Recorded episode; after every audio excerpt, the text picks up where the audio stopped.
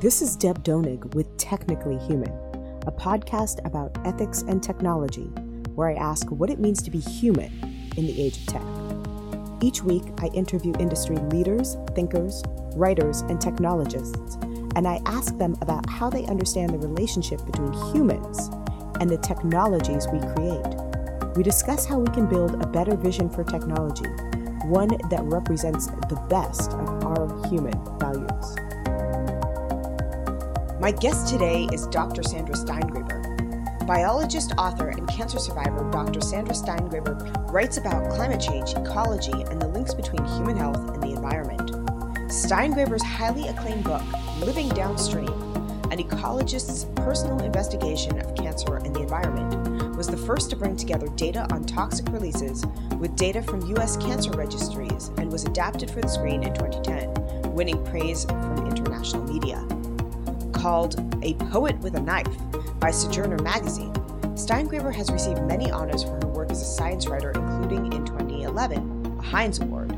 She has been named a Woman of the Year by Ms. Magazine, a Person of the Year by Treehugger, and one of 25 Visionaries Who Are Changing Your World by the Utne Reader. She is the recipient of the biennial Rachel Carson Leadership Award and the Jennifer Altman Foundation's Altman Award for the inspiring and poetic use of science to elucidate the causes of cancer.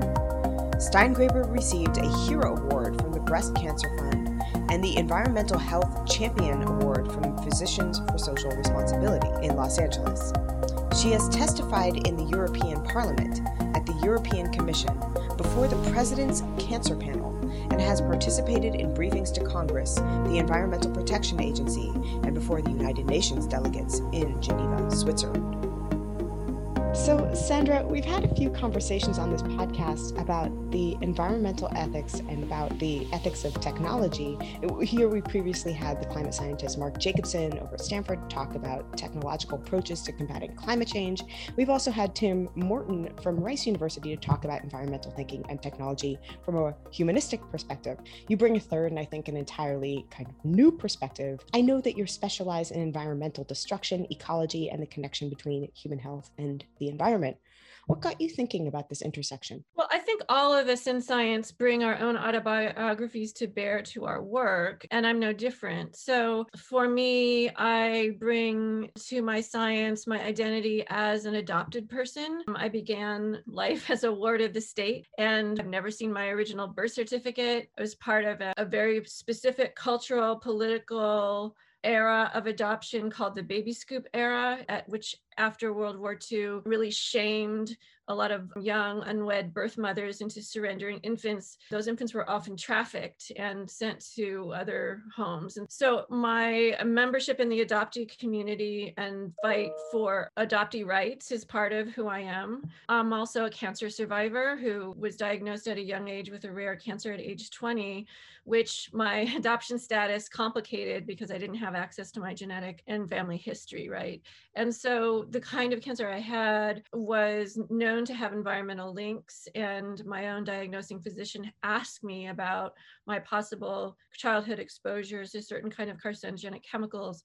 My aunt went on to die of the same kind of cancer that I had. My mom had another kind of cancer which metastasized, so she and I were actually co-cancer patients at the same time. My mom was in her mid 40s, I was 20. And so I do have a cancer family, but again, as an adoptee, I was really aware of the role that environment plays because families share more than chromosomes in common, right? We, we share drinking water supplies and air and food and so on. And so as a young biologist, I became really interested in the false assumption that what runs in families necessarily runs in genes rather than shared environments. And then I'm gay and, and I'm late coming out as a gay woman. And I think being part of the LGBTQ community and the kind of heteronormity that we see in our culture, which we presume comes from biology, but as a biologist, I can tell you it doesn't. As somebody who's who studied white-tailed deer as part of um, my dissertation work, so I, I think all those perspectives are part of who I am. That being said, I am, as as Mark Jacobson or anyone else in who occupies um, a STEM field would say, we're all very proud of our ability to suspend all of our life histories and suspend our emotions and just look at data and let it speak to us right? And so that's uh, old fashioned objectivity. So and i'm can do it as well as anyone. Look at the spread of black data points in mathematical white space and tell you what story that data is telling. But I do believe at the end of the day, after the objective data analysis, that if that, that data show that people are being harmed or we're crashing the climate, then I feel not politically neutral. I feel like I have an, an obligation to take action and a real belief that science is for the people and science has an, a moral purpose and it's to make the world a better place. It's not just for my own wonderment. So i think both at the like at the beginning of the scientific process what questions and lines of inquiry do i choose to direct my scientific eye down? That is a moral and ethical question for me. And then at the end of the objective process like what am i going to do with this data? How can I bring it to policymakers? You know, how can I bring it to the public eye? And if policymakers choose to ignore it, what are my obligations after that? Which in some cases for me has become civil disobedience. I've been thinking a lot about the point that you make about the scientific objectivity of looking at data points in space and bringing a kind of objective science mind to it. I teach a lot of students with an engineering background. I think the assumption that many of them make is technological production is neutral, right? Either the plane flies or it does not fly. But of course, I think if we look right under the surface, uh, oftentimes what we see is that technological products and technological production is never neutral. There's always kind of the biases and the blind spots and the passions of the people who build and who deconstruct that information built into them. And one of the things I talk about in this context is the significance of creating space, especially in the sphere of technology, for people who bring in a diverse array of experiences and perspectives into the context of technological imagining, into the context of scientific analysis, and in the context of technological and scientific knowledge production. How do you think about the link between your experience and the way that it oriented you in your professional trajectory? And especially since we're talking to an audience with a significant proportion of college students, 18 to 22 year old students, how might they think about bringing their experiences and the diversity of experiences that they have from their own position and their own background into their career trajectories? I think the big one is like, what questions are you going to address? Like, what do you decide is important to turn your scientist's eye towards, right? So, lots of scientists are employed by the oil and gas industry and have spent their careers like going around the surface of the earth to try to better understand where all the big bubbles of oil and gas are located. You know where are these reserves and how can we get them out of the ground? Through ever more complex technologies especially since all the easy to get oil and gas is pretty much gone. So then there's fracking, and then there's steam, cyclical steam, and there's acidization, and all kinds of different ways to kind of melt the rock or blow the rock up and get this oil and gas that's trapped inside to flow to the surface. And so that's not neutral, right? That's um, a political value that we have, and it has a history, a specific political history of deciding 150 years ago that w- the way we were going to power the industrial revolution was through blasting out essentially the corpses of long extinct Devonian animals and light those corpses on fire in the crematoria that we call power plants or internal combustion engines. So that turns out not to be at all ethically neutral because you can only do that if you use the atmosphere as the waste product for the combustion byproducts of burning fossil fuels. And now we understand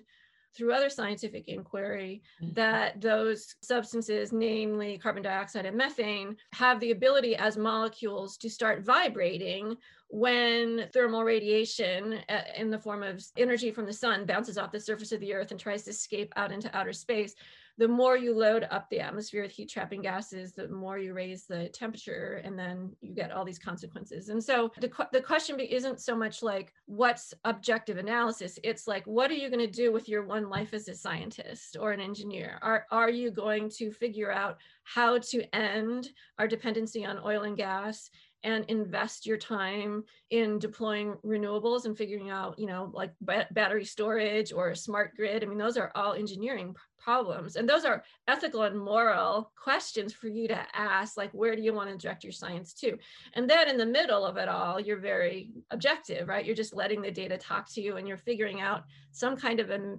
amazing thing about how the world is organized um, and how things work. And that's the kind of fun, gee whiz part of science. But then again, at the end of the day, if you're trying to solve and make the world better, which I think that's what that's the goal of science, right? Then what are you going to do as a scientist to make sure that your ideas for how to make the world better actually get deployed? Is your job done when you publish your study, or is your job to become an sort of an, an evangelist for your own data, to kind of go tell it on the mountain and try to change the dominant narrative so that, for example, that we look up at wind and solar power for energy rather than down into the center of the earth for how we're going to keep the lights turned on? You know, it's really interesting because as I was listening to you talking, you mentioned three things that stood out for me. The first is that this idea that we have about burning these prehistoric bodies of long dead animals in order to create energy for our own technological products has a history of ideas. And that history of ideas is something that seems like has deeply informed your work. And then you talked about trying to do the good, which of course has its own history. The idea of the good itself has a long and complicated philosophical background. So we have, on the one hand, the history of ideas. On the other hand, we have the philosophical dimension of things. And on the on the third hand, if I'm allowed a third hand, we have the idea of the dominant narrative and, and responding to the dominant narrative, which of course is also a history itself, which is knowing what narrative is and knowing what dominant narratives are and and how to subvert them. And those are three areas that extend beyond what we would typically call the realm of scientific inquiry. Uh, this is, I think, at the heart of what we would call an, an intersectional, interdisciplinary form of work. And you describe your work as exploring the links between human rights and the environment with a focus on chemical contamination, climate change, shale gas extraction via fracking. Who do you think needs to be at the table for these kinds of discussions? What does interdisciplinarity and intersectionality contribute to this work? What are some of the challenges as well that you face or that you've seen other folks in your environment face when you're trying to work in this kind of more capacious way? Yeah, well, all of my ideas about that come straight from the grassroots. It's not theory for me. So I work together in a lot of frontline communities who are experiencing the worst effects of whatever it is. When I was a young biologist, I looked at pesticides and their ability to harm human health. And in, in fact, my life was profoundly changed when I discovered while doing my dissertation in the headwaters of the Mississippi that the forest I was working in had been pretty secretly, I would say that's the right word, sprayed with Agent Orange in the 1950s and 1960s. And there was a particular reason for that, right? That was, it was part about money, money generating because they wanted to improve vistas for tourists who would come that, see the headwaters of the Mississippi. Um, but also there was a kind of belief that shrubs that have a natural part in the understory of a forest were actually kind of like the red menace and they were invading with by their underground roots and rhizomes and sending up legions of ramets that were somehow competing against the patriotic pine trees.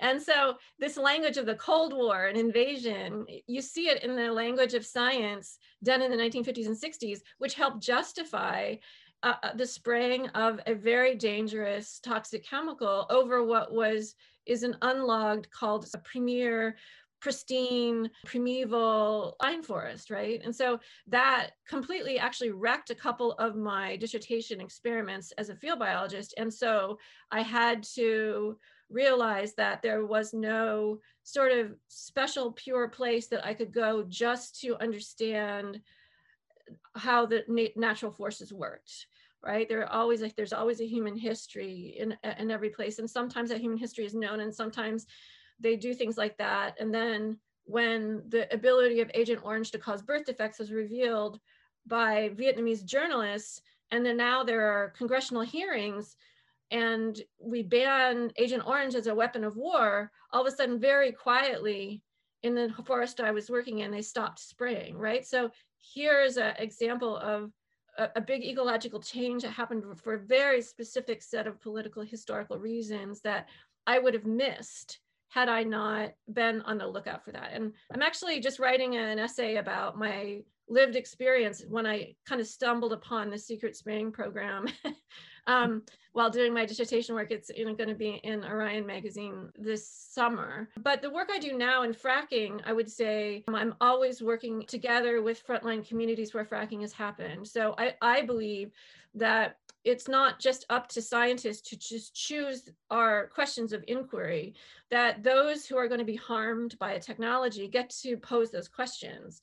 So if people in let's say I'm speaking next month to a, a, community in Arlington, Texas, where a lot of new gas wells are going online. Well, they have very specific questions they want answers to because one of these gas wells is going in next to a, a daycare center. So I think they get to ask the questions. And then I, as a scientist, it, my job is to take the questions for the people that need the answers and go see what I can find out.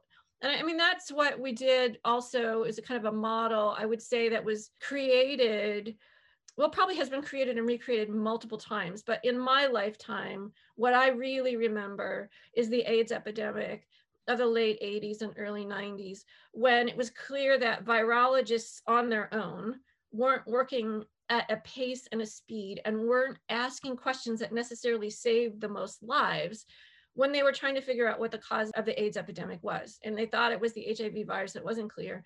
And so it was only when, under the banner silence equals death, when a lot of men in the gay community who were at the front lines because they were all infected and dying, in, demanded a seat at the table with the scientists to say, these are the questions that is important to answer. We assign you these questions, go find out. And so that really changed things a lot. And I, at the time, was a young biology professor teaching at, in Chicago.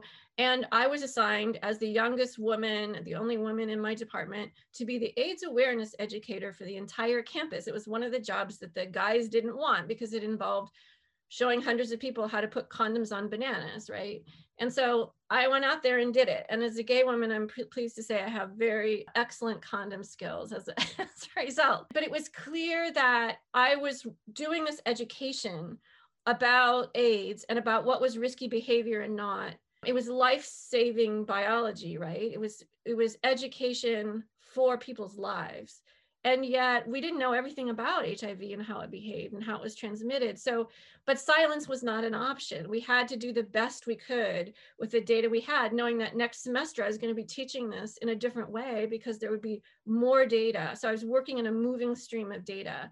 So that lesson for me became really determinative then because as a, a woman with cancer in the late 80s, early 90s, then the breast cancer movement began to be radicalized. And women with cancer began asking questions, not just about their mortality, but like what is causing us to have cancer at younger and younger ages, particularly breast cancer, right? Why is the age of diagnosis falling? And what do we know about breast carcinogens in the in the environment in our economy? So because I was a biologist and because of my dissertation had this kind of growing expertise on toxic chemicals, and because I'm a woman with cancer who was part of these communities, then I was ordered by women with cancer, like Dr. Steingraber, these are the questions we want addressed. What's the role of pesticides here? What about radiation exposure? And so I have always then, there ever since, taken my scientific questions from people in the community. And with fracking now, which I spent the last 10 years of my life looking at, it's really clear that we need to center environmental justice, right? That oil and gas is trapped inside our, the, our nation's shale bedrock, all up and down from the east, where it's the Marcellus Shale, to Texas, where it's the Permian Basin, to North Dakota, where we call it the Bakken, to the oil fields underneath metropolitan Los Angeles, right? It's everywhere. But almost always, the wells, the well pads, the flare stacks, the pipelines, the compressor stations, the storage depots, the gas fired power plants, these are not located in white, wealthy places. They're almost always located in impoverished, brown, black, indigenous communities. And, and it's not because it just so happens there's more oil and gas under those communities. It's just the places where the people who live there do not have political power, they don't have access to environmental decision making, and where permitting can happen and dangerous, toxic things can happen. So we can't look at the health uh, impacts of fracking, which is a source of my work, without an environmental justice perspective, without understanding that fracking is a form of systemic racism. So, again, the questions I ask in my research about fracking as part of this collective called Concerned Health Professionals of New York, which I'm one of the co founders of, and we are a group of physicians and scientists who self appointed task is to compile all the literature on the risks and harms of fracking, but we are guided in our work by the communities that we work within.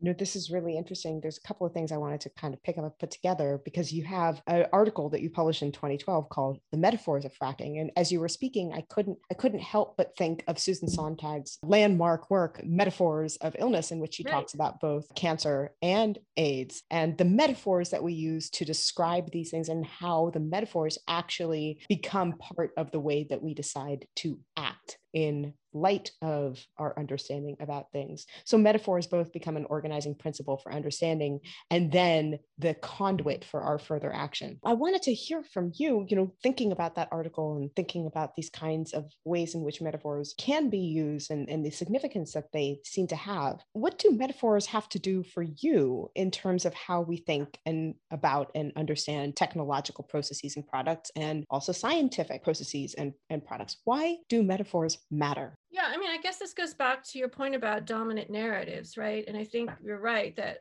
uh, metaphors are a kind of organizing element of these dominant narratives. And, and in biology in particular, we have some really powerful ones, right? That DNA is the master molecule, the, the mitochondria is the powerhouse of the cell. And even a simple sentence like sperm fertilizes the egg is really metaphorical because the structure of the sentence presumes that the egg is the object of the fertilization and that the sperm is the actor.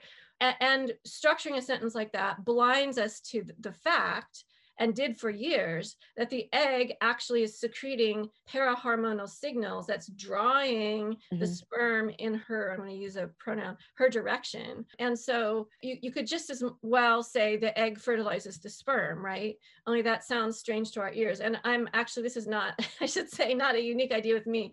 It's the feminist biologist Bonnie Spanier who has brought this to our at- attention, right? And so feminist biology has helped us look at some of those metaphors to see what we're not seeing because the metaphor has this kind of template in our head. And the, certainly the idea of DNA as the master molecule has blinded us, I would say, to epigenetic signals, endocrine signals, so that you know you could just as easily, instead of seeing the DNA as the master of the house, the house being the cell, you could see the DNA as a, a piano, you know, with 88 keys, and the environment is the ha- are the hands of the pianist, and you can play ragtime or you can play a Bach cantata depending on what the pianist wants to play. So in some ways, the DNA is simply re- responding to another master, which is these environmental signals coming. You know, that's the kind of uh, communion between the external environment and the internal environment of the cell. But the master molecule metaphor has kind of blinded us, I think, to that for years. So, in the terms of fracking, in that 2012 article, at the time, the dominant metaphor around natural gas, which is methane, which is one of the quarries of fracking, is that natural gas is a bridge. So then the next question is, well, where does the bridge to? Like, what's on the far shore? Like, over what river are we? Is this bridge taking us? And, and, the answer was always a little bit fuzzy and kind of changed, right? Depending on who and what the forum was. So in some cases, the bridge was, well, it's a bridge to energy independence, or it's a bridge to renewables, or it's a bridge to a low carbon future. And it was a metaphor invented by the oil and gas industry, but then picked up even by the scientific community, but also by some of our big institutions such as the International Energy Agency, which is this big intergovernmental organization founded in um, 1974 in response to the one of the first energy crises, and and they continued talking about this bridge of natural gas and, and even referred to the golden age of gas and asking by what rules and regulations would the golden age of gas be governed? And the answer was, well, there'll be golden rules for the golden age of gas. And it's like, what is this golden stuff, right? And so I think that we've moved beyond natural gas as a bridge. Certainly, one of my colleagues in the sciences, the engineer, Tony Ingraffea at Cornell has has published an, an, essay making very clear that natural gas is a gangplank. It's not a bridge, and the pirates are not our friends, right? And so the, the data are really clear that natural gas has has a more powerful ability to trap heat than carbon dioxide, and that fracking is actually responsible for the current surge in methane emissions that we're seeing in our environment, in our atmosphere. And that surge is actually driving the climate crisis. Um, and there's new studies always in the pipeline. I'm always having my, my eye out for what's coming down the pike. So we're going to see some new studies coming out from another uh, Cornell scientist, uh, Bob Howarth, who's also a, an ecologist like I am, who studies methane cycling in the atmosphere. Well, we already know, for example, that if methane leaks from the fracking system, somewhere between 2.7 and 3.2 percent we lose that much methane out of the system that that's the break even point for when fracking becomes worse for the climate than coal. And it now looks like with this new data coming down the pipe that there's a 4% lifespan leakage rate right? So in other words we're going from the frying pan into the fire. And I think that what makes that metaphor so hard for people to deal with is that coal, just as a thing to look at, is like this black, lumpy, sooty thing and it looks dirty. So we call it dirty energy, right? Where methane is invisible. It doesn't it doesn't have a smell unless you add additional smell to it. So it's this kind of the unholy ghost, if you will, of the oil, gas, and coal unholy trinity of fossil fuels, right?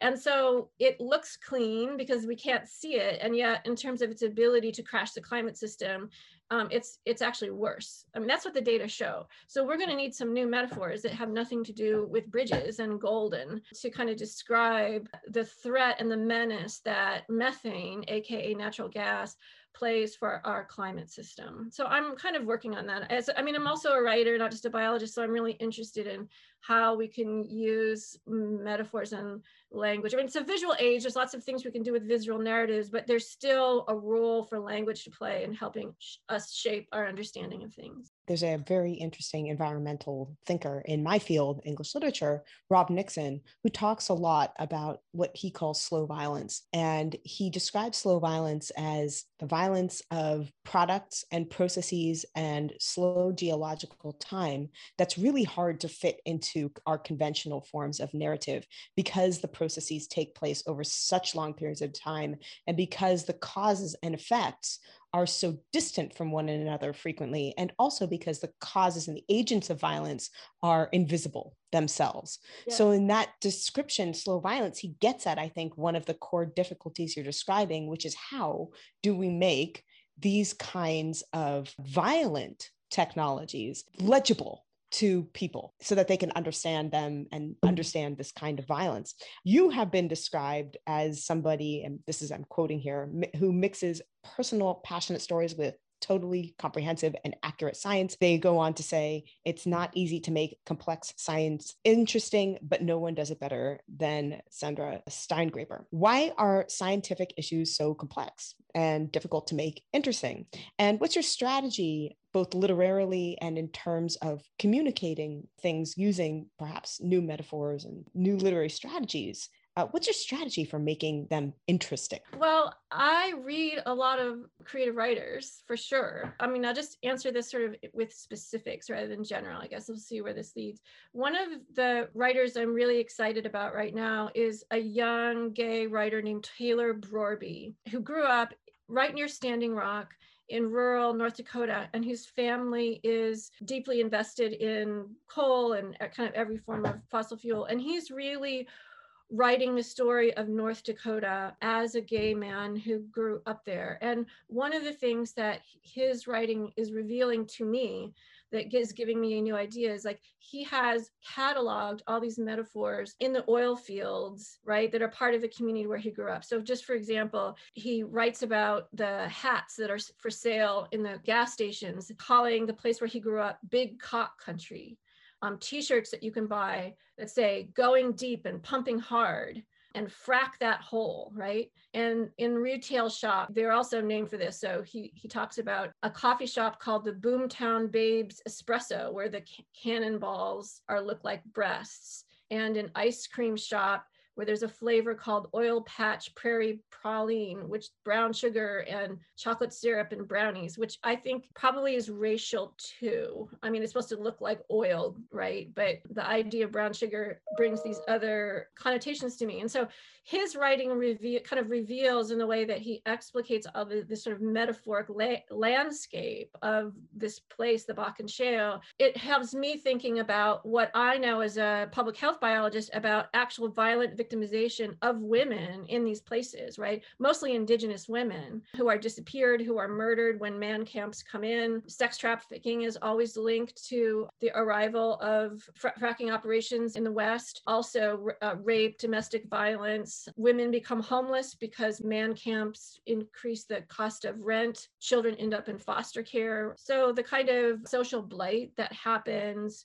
with this kind of industry that really provides jobs for men and looks at women as kind of objects that can be bought and sold with the money that they're making. And in addition, the act of fracking itself is kind of this act of violence against the earth that's very sexualized and very kind of heterosexualized. And so it was really the amazing insights of Taylor Brorby that kind of brought all that to my attention. So I, I really do think that the, the kind of interchange between creative writers and scientists is a is a really fruitful place. And then otherwise, in terms of strategies, I would say that yes, ecology is this huge complex system but so is our economy. And actually, they share this Greek root, right? Oikos, meaning household.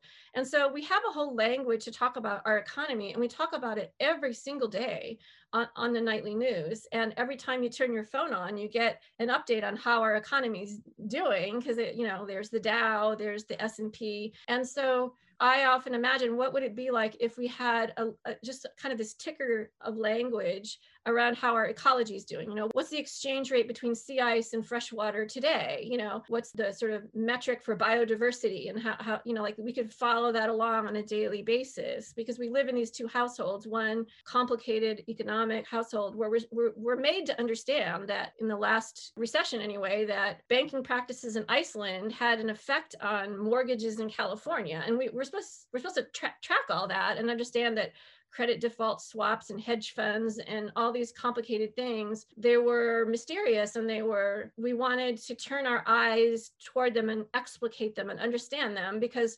somehow our ability to retire or put our kids through college or pay off a student loan like we were all in this big economic boat together and we needed to figure this out right well we're also in a big ecological boat together and the only source of the oxygen we breathe and we breathe in two pints of air with every inhalation and 20% of that is oxygen, which we desperately need. And all of that oxygen comes to us from plants, half from the world's plankton and half from the world's land plants. And so, what do you know about the plankton in the ocean and how they're doing? And it turns out their productivity is down by 1% to 2% every year. And so, at some point, that's affecting our oxygen, but that's going by without our notice. Whereas, you know, the price of gas, we follow very closely when it goes up by a, dime or goes down by a dime, it's headline news. Well, what if the plankton in the ocean and their ability to make oxygen what if we were tracking that with the kind of close that kind of close attention that monitoring language that we do with the economy so in thinking about that, you know, I guess I because I'm trained also as a creative writer, I think about the power of a, a plot with with suspense, the plow, power of characters that have dialogue that get into conflict with each other. And so I'm always interested in a human story that kind of serves as the the engine on which I can strap some science like the radiative forcing of methane, right? And you you want to know how the human story turns out so you'll get through the science that I present. So that's one strategy. And then another one is that science, just by convention, is reductionist, so that typically, like in a textbook, of biology, we start off with the component parts like molecules or subcellular organelles, and then we move through the cell and then up to the tissue layer and then the organ layer. And then we finally get to anatomy and behavior and then maybe ecology, which is like is seen as this emergent property of all those things, right? At the end of the semester.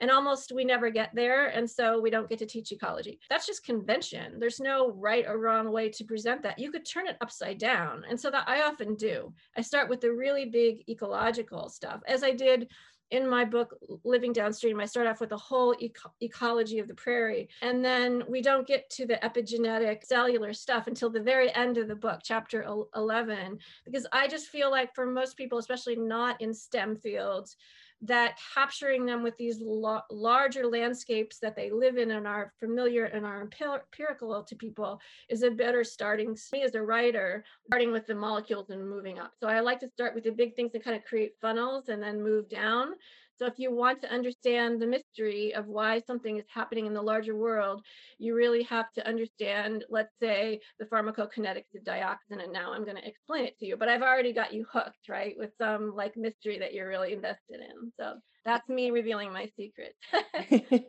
I wanted to ask you a question about an article that you recently published that received a massive amount of attention from a wide variety of scholars, including me, titled Commentary A Farewell to Ithaca College After 18 Years. In the piece, you detail the faculty cuts made at the college in line with its quote, academic program prioritization. What was the nature of those cuts? Yeah, so I am, after 18 years of serving as a scholar in residence at Ithaca College in a very beloved way, I'm now going to be retiring at the end of this year and, and not really by my choice. I am part of a faculty in a campus in crisis right now. So between one and every four and one in every five faculty are losing their jobs at Ithaca College as a result of a form of austerity that goes by this name that's sweeping across college, liberal arts colleges across the land academic prioritization process which is a, a way of figuring out which departments generate the most majors generate the most this and that and try to kind of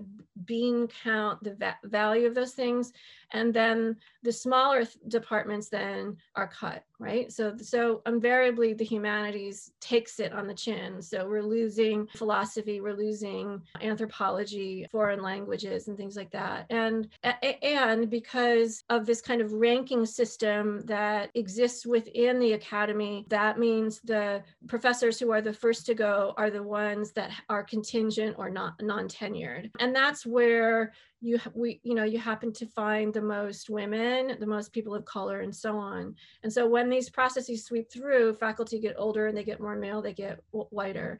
And for me being surrounded by some of my dearest colleagues and watching them losing their jobs in the middle of a pandemic losing their health insurance many still have student loans left over from graduate school many have young children in the school systems mortgages it's just devastating. And and for me who was about to launch a Center for Climate Justice with a grant I was counting on and had the help of so many faculty who were teaching the climate crisis across the curriculum. And nine of those, including the two co chairs of the climate action group convened by the provost, they're losing their jobs. So all of a sudden, I was kind of left alone trying to figure out how to launch an interdisciplinary initiative by myself. And I realized I could not, in good faith, anymore reassure the, my funder that I was going to be able to do this. And so I've made a big pivot and I'm still trying to figure out um, what's next for me, but I cannot do my work there. Just, it's actually been really traumatizing. Yeah, I can imagine. This is something that I think a lot about. And to your earlier point, I try and think about how to tell the story of what I call the collapse of interdisciplinary work and collapse of support for the humanities in particular, or for the non STEM communities at academic institutions more specifically. And I think about this and, you know, because perhaps we've been talking a, a, lot of the story coordinate points come up for me the first is the i think real push toward uh, sending federal money towards stem in the wake of the cold war in which the united states newly feared that it needed to catch up with China and with Russia. And so it heaved money into STEM and kind of abandoned policies that had previously been set up to promote civic properties and civic values in academic institutions, which was the purview of the humanities. And I look at the ways in which that's reflected over and over and over again, in which that initial push becomes policy and then it becomes an excuse for justifying spending money in one region and cutting other regions as well. And I'm exceptionally concerned about the action that you detail because it seems to drive a stake into the heart of the incredibly important interdisciplinary collaborative work that so many of us value and that so many of us who are interested in building an ethical approach to things like STEM, to technological products, to a kind of self reflexive attitude in science that I think is ethically driven, to questions about the environment, the sciences broadly questions that I think are actually essential to our culture and if not to our survival for decades to come. Those are not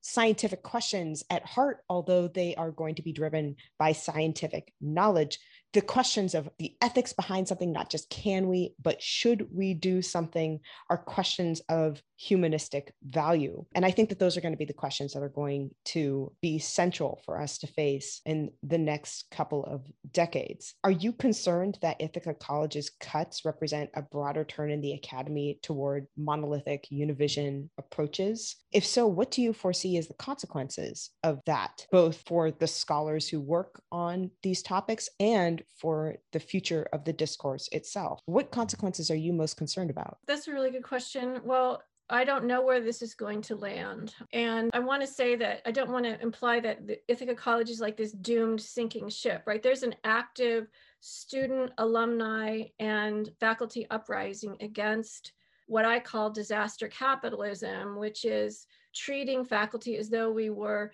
kind of disposable parts, right? Like if you want a right-sided corporation. And, and, what that kind of corporatist look at the faculty kind of leaves out is the fact that by definition, uh, the academy is made up of individuals who have unique uh, areas of expertise. I mean, we are, we profess that we are professors because we have actually extended the knowledge of human understanding in some area, right? So if you cut the medieval Spanish scholar who, who has an expertise in Arab Spanish relationships in the 11th century, then there's nobody else who knows those things. That's just lost knowledge. And so, in, in the larger way, the humanities certainly taught me as a graduate of a liberal arts education that human beings are not just the value of their labor to a corporation, that we have inherent worth and dignity. And what is the meaning, meaning of being a human being, right? And I mean, that I, I think it's an elevational approach to life that those of us who've decided to not be part of the corporate capitalist world who wanted to be in the academy did so because we create a social critique of that, of the power relationships, and see value in human life above and beyond what the corporation sees. So that when boards of trustees or higher administration bring in this corporatist frame, the academic prioritization process, and dismiss whole waves of faculty, then all kinds of relationships and the collective fabric of interdisciplinarity can really be lost. And we become kind of professional training grounds, which is not what liberal arts colleges were ever supposed to be. So for me, it's cutting out the heart and soul of why I'm even in the academy in the, in the first place. And it, it's, I have to say, it's really devastating for me personally, because I have been in school every year of my life since age five, and I'm now 61. And so I, yes, I am a front facing activist because out of necessity, because so much of the science I know is not being paid attention to by the policymakers. And I can't just gently make my case before Congress or in a state legislature or before the EPA and make change happen. I do that too, but sometimes it doesn't work. And so sometimes I have to join with others and do civil disobedience or threaten to do it. And I have had together with many hundreds of other people, you know, I've participated in closing down a gas storage facility. I helped ban fracking in the state of New York. I'm using science to help other communities push out the oil and gas industry and embrace something else, right? So I do that out of necessity, but by temperament, I the classroom is my natural habitat, and I just like nothing better just, than just to explain stuff with a piece of chalk in my hand. I love having my own students. I love it when they call me professor, and I'm good at it. And I I feel I'm not I wasn't ready to retire. You know, if if I could stay and launch a Center for Climate Justice at Ithaca College, I would have done it. But to see so much injustice happening all around me, and then to put plant a flag that says I stand for justice, wh- while there's so much people's lives are being wrecked, it, it's just it became the disconnect became too much for me. I want to push on this a little bit in a couple of ways. The title of the piece that published when it appeared in the Ithacan was Commentary: A Farewell to Ithaca College After 18 Years. But I've also seen it published under the alternative title, which you referenced, Disaster Capitalism for Higher Education. In a nutshell what does this alternate title get at? Yeah, well, first of all, authors of commentaries never get to determine their titles. Those are editorial decisions. And although the piece I wrote itself has been reposted and printed, it was, even, I think, translated into French at some point. So, yes, it did go viral and it went all around the world and has been reposted in many places and with various headlines. But the words I wrote are still the same. I wrote them and published them initially in our own student newspaper at Ithaca College because I believe so strongly in student newspapers. And I myself was a reporter for a student newspaper and wrote editorial. So I was delighted to offer my kind of cry of the heart and the, my social criticism of this whole APP process in general to put to like place it in the student newspaper. And because the goal was to let my college know that I would be leaving, I wrote it in a certain way. So I really wrote it for my fellow faculty members and my students to let them know why I was leaving. And then it got picked up. It was recontextualized as it should be because it wasn't just about our college. This is happening everywhere. And so, a phrase that I used within the essay, disaster capitalism, to describe the academic prioritization process became the title that then went kind of public. It wasn't just a farewell, right? It's an analysis of what I think is happening. I want to ask you, as we end, a, a, couple of questions specifically about the intersection of ethics and technology. There's a section of your website with the header Civil Disobedience, which you referenced earlier. For those of us who have objections to unethical practices in the tech industry, what strategies would you advocate? We see, for example, tech workers going on strike, we see them taking to Twitter. What would you advise? Advise the technologist who objects to the practices of their tech company? What should they do? I don't ever advise or tell people what to do. And I know actually that's frustrating to a lot of my readers, but I really feel like this is the decision about what to do is deeply personal and requires a lot of self discernment and looking in the mirror, right? So I do, on the other hand, kind of live my own life out loud. So when I choose to, to break the law, I write an op-ed about it or I publish an essay about it so people so I can kind of testify to my own decision making so people can see the self discernment that I go through. And then if I choose to go to jail for a longer jail sentence rather than pay the fine, then I, because I think there's some continued value in civil disobedience by going to jail, then I'll lay that out in a kind of manifesto style. So those, you know, people can find those works and then they can use them as models or counter models for their own decision making. So for me, I like to, what's the right word, trouble the assumption that environmental activists are preachy and are going to tell you don't fly wear don't wear leather shoes eat vegan do this and that. That kind of individualization of what we should do is actually part of the problem somehow. And I, in a way that I'm still trying to articulate and understand, but it leads to what psychologists are calling well informed futility syndrome, which is a form of learned helplessness in which that more you learn about some large problem over which you feel like you have no agency the, the worse you feel and the feelings are so unbearable unbearable grief or unbearable shame that you turn away from learning anything more about that. So i don't want to do that. I mean we all have to be all in on the climate crisis right? But my, the best way i feel like i can recruit people is by not telling them go do this. Your duty is to to this thing and so go do it. But rather just say I've looked at these data. I this is what I do. I mean, I often use metaphors to describe this. I often say, you know, we're all musicians in this great human orchestra. It really is now time to play the Save the World Symphony. You don't have to play a solo. I don't even know what instrument you hold, but you know, right? And you just have to find your place in the score. So I actually do work with literal musicians on climate change. And one of the things I talk to them about is that classical musical instruments, especially stringed instruments, come from certain trees, and Stradivarius violins come from trees in Italy that are, live in a particular forest, and they are being destroyed now by extreme weather from climate change and they're also growing at different rates so that this, the actual cells of these plants are changing in ways that they have different acoustical properties. So the orchestras of the future are going to sound different than they do now, right? So there's a pathway for a musician, a classical musical musician. There's the connection for that person that, that their actual literal instrument comes from the natural world and is being harmed by the climate. So that's your starting point. Whereas the engineers you know that work in stem fields my i would talk to them about something entirely different. Our decision to to exhume all these corpses and light them on fire to run our economy is just was one decision that was made in the 19th century. And if we can agree that we need to move away from that whether it's a moral reason or an economic reason then what's your role as an engineer in this moment in time to try to figure out how to do something else rather than you know try to just make oil and gas work ever better. One thing i hear from technologists in particular is that they have the assumption that their profession specifically uh, their technological productions are synonymous with progress which itself they oftentimes take as synonymous with the good. But of course fracking is a technology. Extraction of fossil fuels into oil is a technology. The carcinogens that you finger as culprits in the proliferation of cancers are also the product of technological production. When I talk to my students about the ethics of technology, one thing I keep at the core is that often when we create tech products, we ask, can we? Can we do this? Can we build this? Can we create this? Can we make a profit off of this? Ethics, though, is that question of should we do this? Should we build this? Should we create this? Should we make a profit off of this? How do you think about the ethics of technology from the standpoint of environmental justice or public health or all the dimensions of your work? Well, I tend not to use should words just because, again, I think they reinforce this idea that uh, here comes another environmentalist telling you what you should do.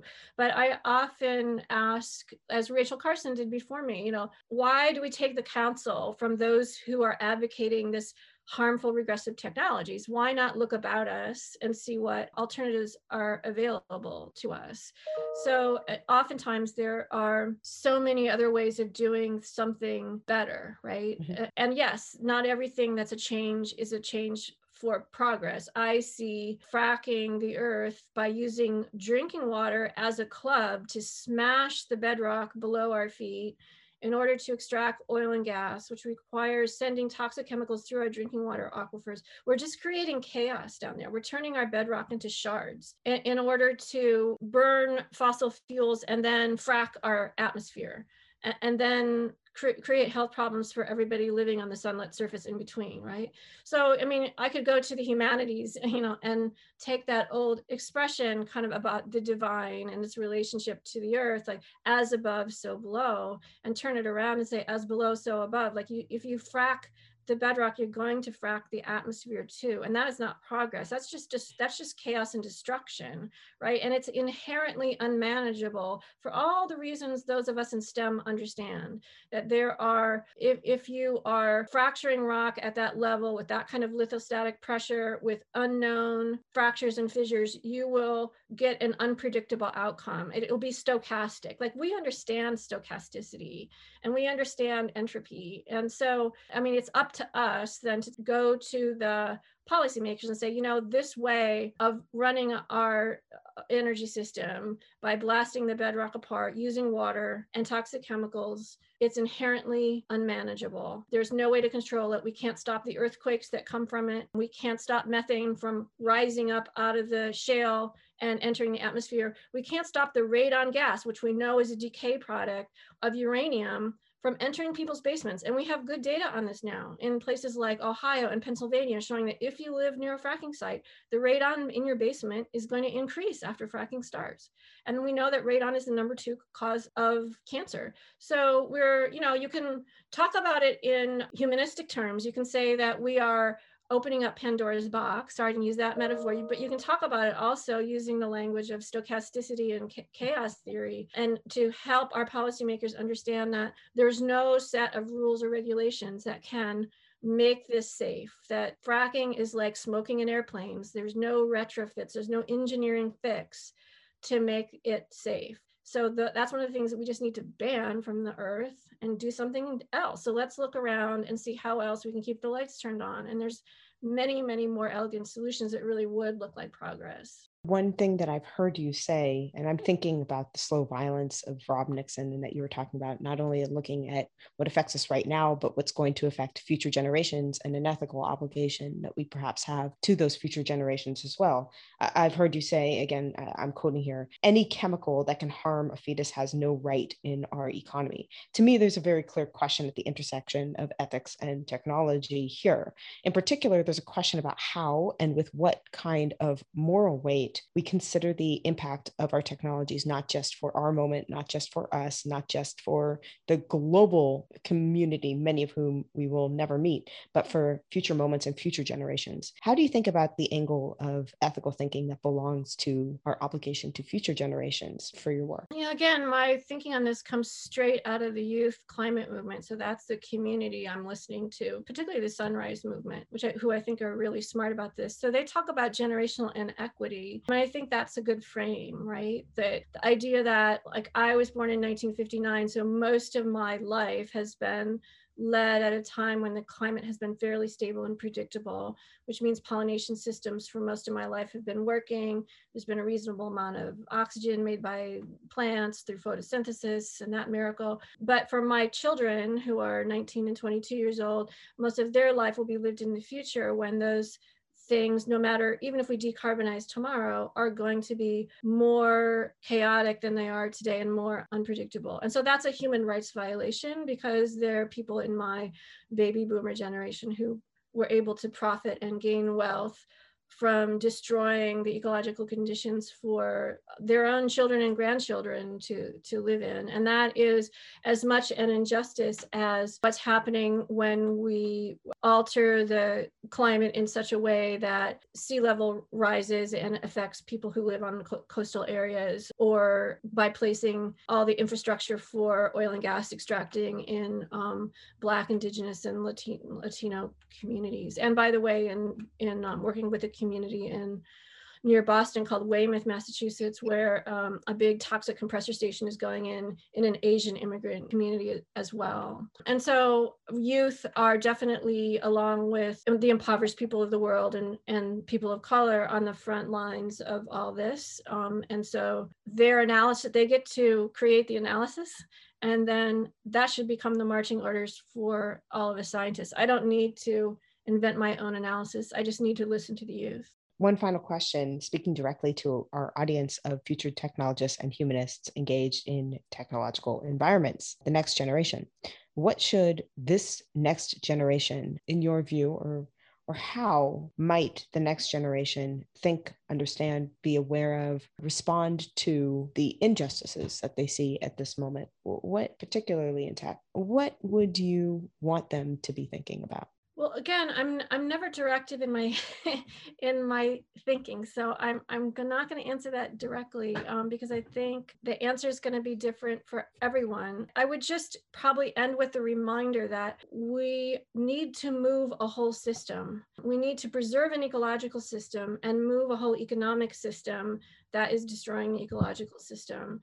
And so this is we need systems thinking. We need you to be less of an individual and we need you to be more thinking about how, how to best affect the system and to do it to the best of your ability to bring whatever skill set you have and in, really engage and not turn away from this climate crisis moment we find ourselves in.